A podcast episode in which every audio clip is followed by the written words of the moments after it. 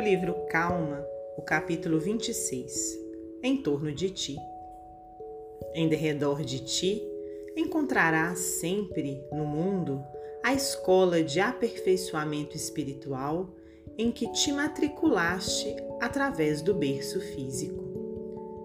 Por muito sacrifício te custe a convivência com aqueles aos quais o mundo te vinculou pela força da consanguinidade, não te afastes deles, senão quando as circunstâncias da vida, expressando os desígnios superiores das leis que nos regem, te determinem alterações e mudanças. A universidade é uma construção da inteligência.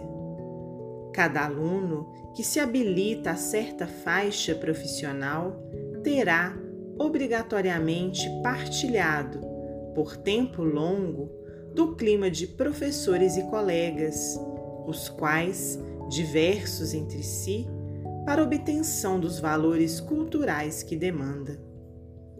O lar é uma conquista do sentimento. Cada coração que integra a família nele sediada se candidata à aquisição de recursos determinados e partilhará, consequentemente, por tempo dilatado, das experiências daqueles que se lhes categorizam na posição de parentes a fim de que possa atingir as qualidades que procura.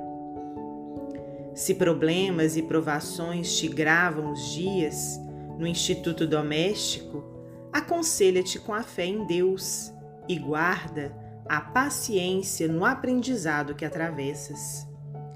Respeita os pais que te patrocinaram o nascimento.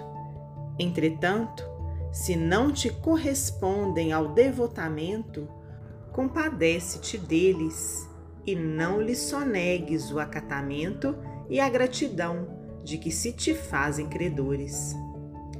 Educa os filhos que o mundo te confiou.